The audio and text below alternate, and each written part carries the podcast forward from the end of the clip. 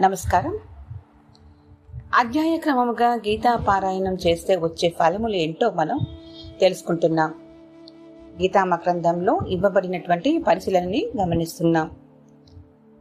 కిందటి శీర్షికలో గీతా నవమాధ్యాయ ఫలము మనకు చేకూర్చేది ప్రతిగ్రహణ దోష వినాశము ముక్తి అని తెలుసుకున్నాం కదా. మరి ఇక దశమాధ్యాయ ఫలములు ఏంటో? అవి ఏంటో విషయాలను పరిశీలనలోకి వెళ్ళిపోదాం. రండి.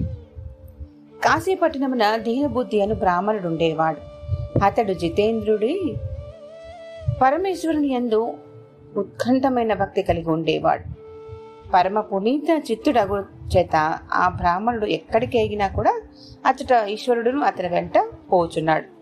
అది చూసి భృంగిరిటుడు అట్లా ఉనర్చుటకు కారణమేమిటని శివుణ్ణి ప్రశ్నిస్తే అతడు ఇలా చెప్పసాగాడు. పూర్వము కైలాసమున పున్నాగవనమున ఒక వెన్నెల రాత్రి ఎందొక తిన్న పైన నేను కూర్చుని ఉన్నప్పుడు ఆకాశము నుండి ఒక నల్లటి పక్షి నా ఎద్దకు వచ్చి ఒక పద్మమును సమర్పించి ప్రలమిల్లింది నీవెవరువు నీ వృత్తాంతం ఏమిటి అని నేను ప్రశ్నించినప్పుడు ఆ పక్షి ఇలా చెప్పసాగింది. నేను బ్రహ్మదేవుని హంసను. సౌరాష్ట్ర దేశమున నాకు ఒక తామర కొలను కలదు. అందరి తామర తూండ్లను భుజించి ఒకనాడు నేను ఆకాశమున ఎగురుతుంటూ వెంటనే కింద పడిపోయాను. నా శరీరము నలుపెక్కింది. ఏలా ఇలా ఎలా జరిగిందని నేను ఆశ్చర్యముగా చూసే లోపే ఇంతలో ఆ పద్మ సరోవరం నుండి లెమ్ము అనే శబ్దము వినపడగా అక్కడికి వెళ్ళి చూసినప్పుడు ఒక పద్మలత కనిపించింది. ఆ లత నాతో ఇలా చెప్పింది నీవు ఆకాశమున ఎగురుచూ నన్ను దాటిపోయావు. తత్ఫలితముగా నీ శరీరము నలుపుతనం పొందింది మరియు నీవు కింద పడిపోయావు.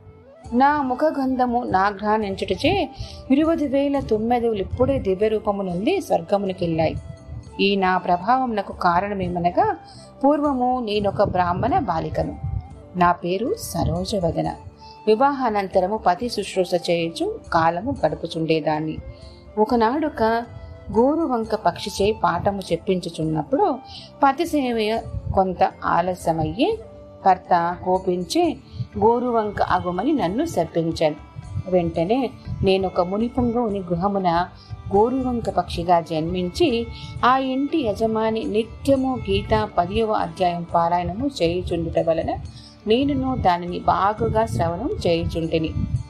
తన్మహత్యము వలన కొంతకాలమునకు నేను దేహమును వీడి స్వర్గమునందు అప్సరసగా జన్మించి పద్మావతి అను పేరుతో లక్ష్మికి చెలికెత్తగా ఉన్నసాగాను. ఒకనాడి సరోవరమున విహరించుచున్నప్పుడు అటు దుర్వాస మునీంద్రుడు చూసి భయపడి వెంటనే పద్మలతారూపమును ధరించుతుని.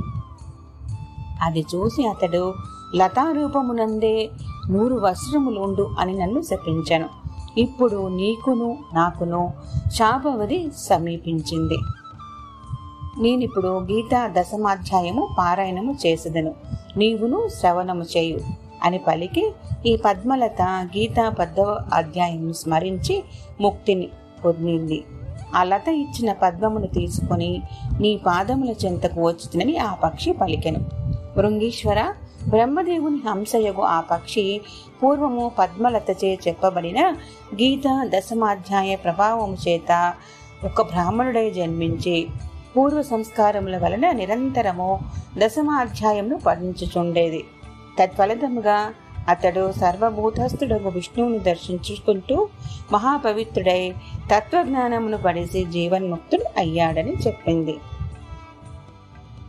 దశమ అధ్యాయ మహాత్మా తత్వజ్ఞానం సుదుర్లభం లబ్ధమేతేన మునినా జీవన్ముక్తిరియం తదా. కనుకే నేనతని నీ ప్రీతితో సదా వెన్నంటుచూ ఉంటాను.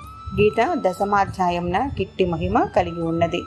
గీత దశమాధ్యాయ ఫలం ఏమిటంటే బ్రహ్మ జ్ఞాన ప్రాప్తి కలిగి ఉండటం. అంటే బ్రహ్మ జ్ఞాన ప్రాప్తి పొందటం. విశేషకరమైన ఫల ప్రాప్తి గీత దశమాధ్యాయం ఫలము మనకు చేకూరుస్తున్నదనే అమూల్యమైన విషయాన్ని తెలుసుకున్నాం కదా. ఇటువంటి అమృతతుల్యమైన విషయాలు గీత అధ్యాయ పారాయణము చేయవలసిన రీతిలో వింటూ అధ్యయనం కొనసాగిస్తూ ప్రతి అధ్యాయ పారాయణం యొక్క ఫలితాలను విశ్లేషిస్తూ మనము తెలుసుకుంటూ మనతో పాటు ఇంకొంతమందికి తెలియచేయాలి. వింటూ వినిపిస్తూ ఉండండి. నమస్కారం.